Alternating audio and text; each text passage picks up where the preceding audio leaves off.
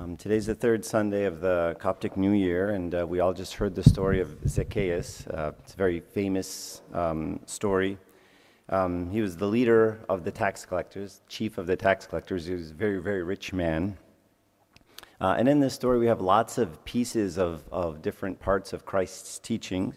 Um, Christ often spoke that money is the root of all evil, and that you cannot worship God and mammon. Uh, and in the chapter right before this, Luke 18, um, in the gospel, the, is the story of the rich youth who um, went away sad because he had many possessions. And Jesus then said, It is harder to go through the eye of the needle than for a rich man to enter the kingdom of heaven. And that passage, that story ends with, but with uh, what is impossible with man is possible with God. Um, and today is a testimony to that exact verse. What is impossible with men is possible with God.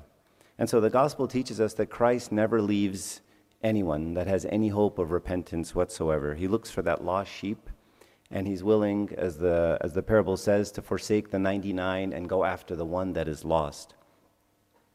And one of the prophecies um, about Christ in the book of Isaiah is a bruised reed he will not break, a smoldering wick he would not quench. I'll say it again.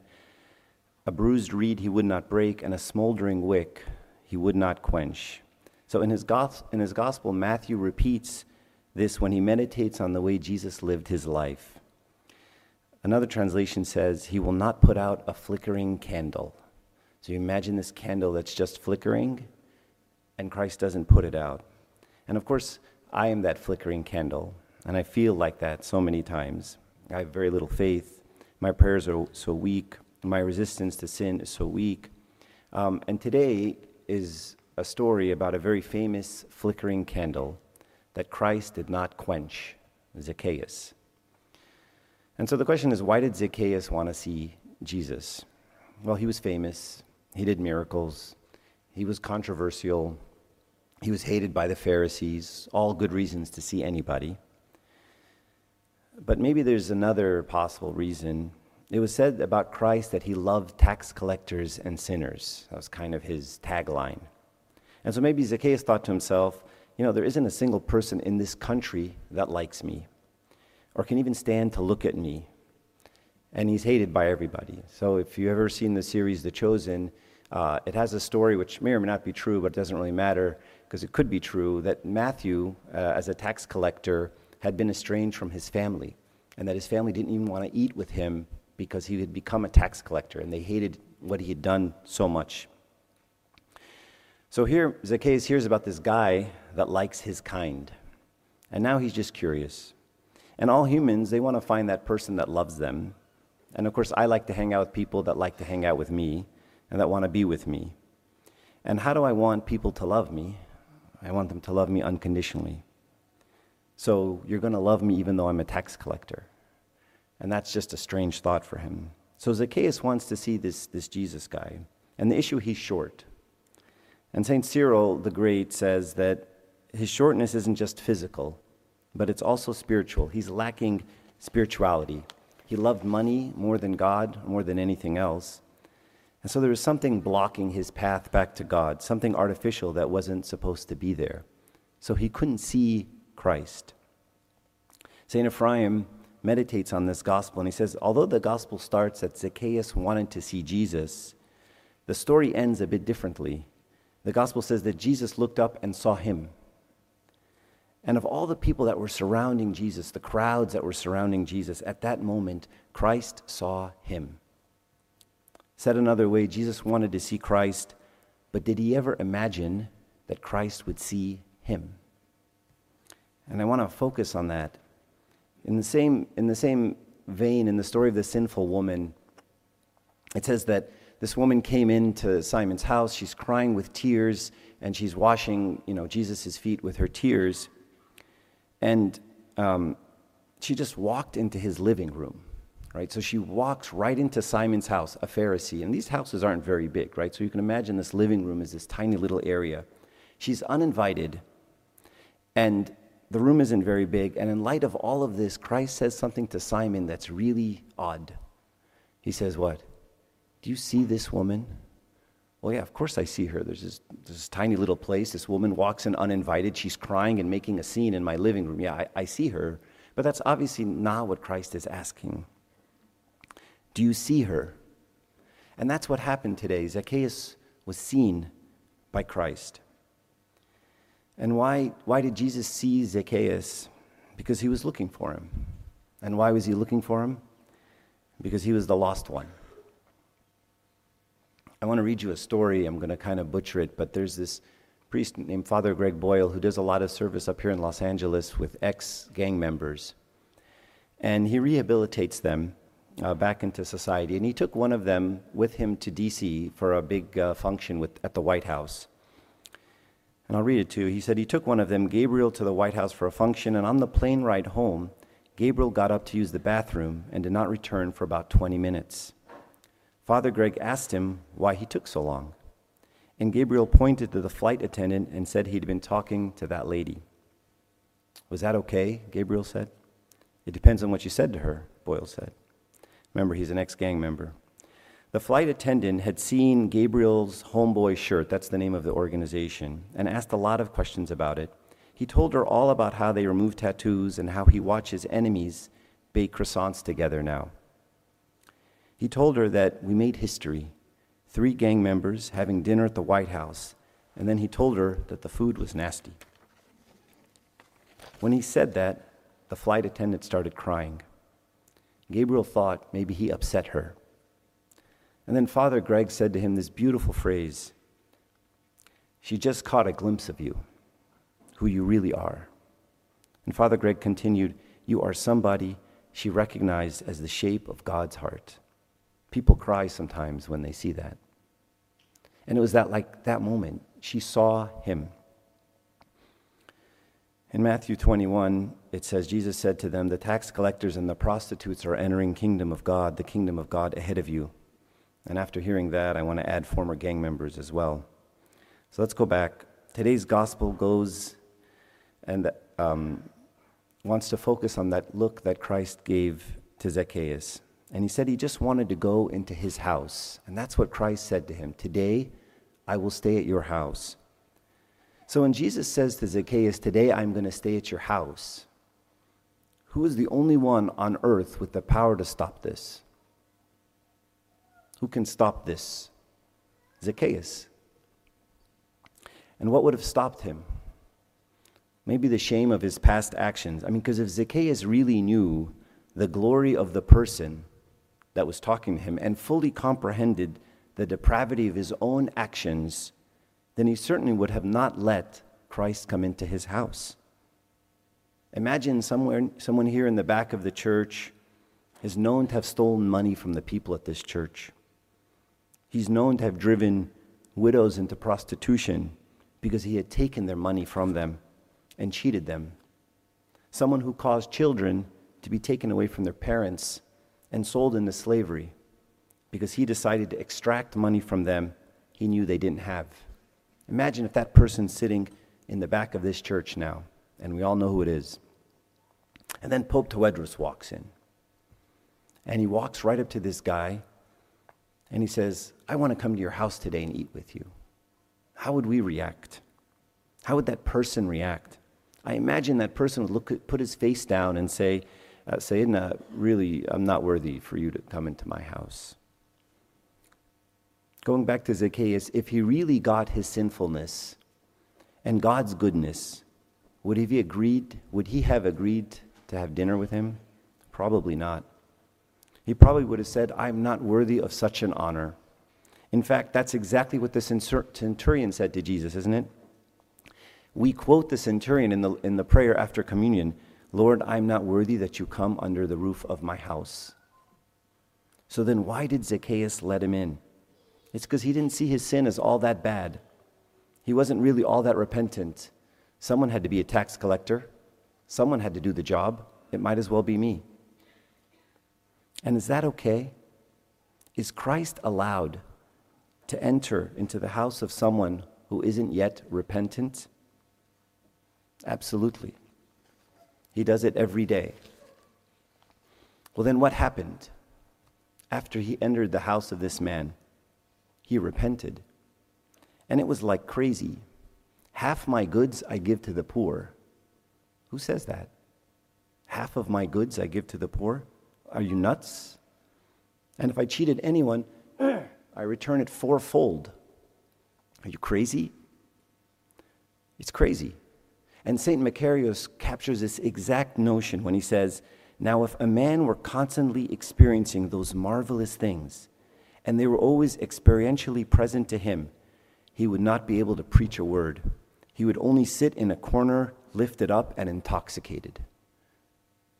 So he says, when you really experience God, you feel intoxicated. In fact, one of St. Macarius' homilies, he has 50 homilies, one of the books that published his homilies is called Intoxicated with God. And that's exactly what we see today someone who's acting drunk. So let's look at the order of events because it's very important.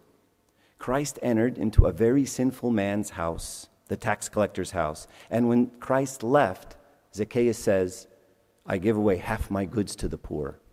So it's a complete 180. A man who ruthlessly stole from the, from the poor and ruined their lives now recklessly gives to the poor. It's a complete 180. It's the exact opposite of what was happening before. And so when Zacchaeus climbed the tree, he was just curious about this guy. And we just agreed that maybe he didn't see his sin very clearly, and certainly not Christ's glory. And Christ came into this sinner's house and ate with him.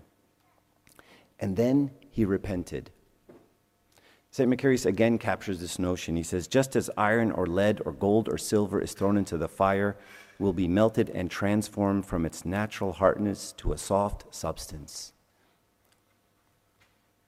So while Zacchaeus was away from Christ, his heart, his heart was like a hard piece of metal. You know, if you take a piece of metal and you try to bend it, you hit it with a hammer, it doesn't bend. It's too hard. The only way you can bend metal is you have to heat it. And when you heat it with fire, it becomes liquid and it becomes malleable, and then it changes. And so, what St. Macarius is saying is you can't just bend something that's hard, you have to melt it with God's love. And once it melts, it's very malleable. And that's exactly what David the, the prophet says Taste and see that the Lord is good. So, sinful man then Jesus comes in, and then he repents. And so the question we all have to ask is, and sometimes we hear things like this do I need to get clean before I take a shower? No. You take a shower in order to become clean. And that's what meeting Christ is like. Did the world have to get sanctified before Christ was born? No. Christ came into the darkness of the world to sanctify it. And so there is no level of righteousness we need to achieve at the church. I don't need to pretend to be someone else at church because I need to seem more righteous because only good people are at church. I don't need to be clean before I walk into the shower. I don't need to be well before I walk into the hospital. That's what this place is for. We sometimes hear that certain people don't deserve to be at church. They shouldn't be here. They shouldn't come. They're too sinful. They're bad. They're going to corrupt the rest of us. It seems like those exact same people were there in the story at Christ's time. Because the gospel says today, when they saw it, they all complained and murmured, saying, He has gone to be a guest with a man who is a sinner. So it seems like the same people that, you know, judge around church were standing right next to Christ at the same moment. And as soon as he walked into Simon's into Zacchaeus' house, they said they started murmuring against Jesus. And what does the people's murmuring tell us? We see that these people have a very limited view, one that we often adopt. Because when you enter into someone's house who's known to be a sinner and evil, it means one of two things. You're either evil as well, so you want to join in the evil with them, or at least you agree with what they're doing and you're willing to look the other way. I mean, those are the two options, right? So, from the outside, the judgment seems fairly easy and straightforward. Whenever you're with someone who is doing something wrong, then you're either there to participate or there to condone. And that's what it seems like. But Christ today gives us a third option.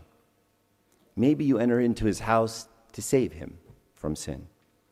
And that's exactly what Christ said at the last verse of today's gospel. He says, For the Son of Man came to seek and to save the, those who are lost. So it isn't about participating, it isn't about condoning, it's about saving. And so today, as the Jews start judging, how can a good man enter a bad man's house? How can the, be, how can the good be united with evil like that? It's simple light always defeats darkness. St. Faustina has this beautiful quote. She says, Let no one doubt concerning the goodness of God. Even if a person's sins were as dark as night, God's mercy is stronger than our misery. And that's so true. In the chapel, I'm sure many of you visited the chapel, we have an icon of St. John the Short. He's easy to spot. And St. Paisa, that was a joke because he's short. And he's standing next to St. Paisa. And there's a, a reason why we put St. John the Short right next to St. Paisa. St. Paisa ran a house of prostitution. And so St. John the Short went into the house of prostitution, and she was the main provider. And he walked into her house of prostitution. And it says he sat on the bed next to her and he talked to her. And he talked her out of that life. And you can imagine this is exactly what Christ did today. He went right into the man's house and he saved him from sin. And so sometimes we have this excessive desire to protect ourselves, protect our children, isolate ourselves from the world, keep ourselves from all the influences of all the bad people that are out there. Yet Christ doesn't tell us to do stuff like that. And sometimes the, you have these questions that, that run around Am I supposed to go to a party if people get drunk? Am I allowed? Am I allowed to go to a gay wedding? Can I enter into a wedding reception where there's dancing? And so, first of all, the approach of the question isn't really Christian. We don't think in, in terms of what is allowed and not allowed, what is haram and halal. That isn't Christian. St. Paul says, All things are lawful to you, but not all things are helpful.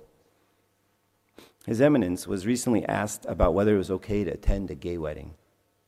And he answered beautifully, and he said, Why do you want to go? And this is the same lesson we learned from today's gospel. Is it to participate? Is it to condone? Or is it to bring light and love? And so many people in our community love to murmur, love to judge, say, you shouldn't go there, you shouldn't go to that place or do, be with that person. Now, of course, it's one thing not to put yourself in a position you can't handle. It's one thing to try to protect your children from stuff that's above their level. That's just wisdom and discernment, and that should always be done. But it's another to think it's a sin to simply be with a sinner, to talk with them, to associate with them, to spend time with them. This isn't our Christian faith. I'm called to be the image and the likeness of my Savior that I read about today.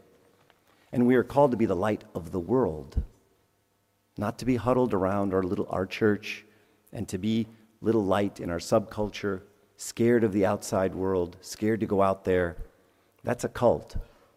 And it's a big difference between that and the church. So, my final point in this story, which character am I? Who am I in the story? Can I be Zacchaeus, the man who is spiritually short, lacking, who wants Christ to come into his life so that I can offer a sincere repentance? Sure, that would be great. But can I also be like Christ, the one who can be light and enter into the darkness of people's lives and to bring some hope, compassion, acceptance, and dignity? Sure. But sadly, can I also be like the people that stand around and murmur? Can I be the people that see the sinful person and one, not help them, and two, judge those who do try to help them. We all start out like Zacchaeus, but hopefully, after we have Christ enter our lives, we get the compassion of Christ and we become like him. If you can't be the first two, don't be the third. Don't be like the people who stand around and murmur against everyone else. We're called to stand shoulder and sh- shoulder to shoulder with those who are marginalized. I'll read you a speech given by Father Greg Boyle, and I'll end. I had to edit it slightly. It was given at a graduation ceremony. He says The great Martin Luther King once said about church It's not the place you've come to, it's the place you go from. Say that again. Church isn't the place you go to, it's the place you come from. And you go from here to create a community of kinship. Now, he uses the word kinship a lot. That word means connection, understanding, empathy, a bond, a relationship. Okay, so that's this kinship word. So we go from here to create a community of kinship such that God, in fact, fact might recognize it. In fact, this is God's dream come true. No us and them, just us. And you imagine with God a circle of compassion, and then you imagine nobody standing outside that circle. And you know that God does not share in the demonizing in which we all engage. And so, as you go from here, the church, you dismantle the barriers that exclude, and you go out into the margins, because that's the only way they'll get erased. And I'll just stop there. That's exactly what Christ did today. He went out into the margins in order to erase them. If you stand out at them and you stand with the poor and the powerless and the voiceless, and you stand with those whose dignity has been denied, and you stand with those who, whose burdens are more than they can bear, you go from here to stand with the demonized so the demonizing will stop. And you stand with the disposable so that the, the day will come when we stop throwing people away. For no kinship and no, there's no peace. No kinship, no justice. No kinship, no equality. You go to the margins not to make a difference, because that's about you. You go to the margins so that the folks at the margin make you different. And I'll end with what we said about Christ a smoldering wick he would not quench. And today's the, the story of the smoldering wick of Zacchaeus. May the Lord grant us all to be like Zacchaeus and to be like Christ and give us compassion in our hearts, and glory be to God forever. Amen.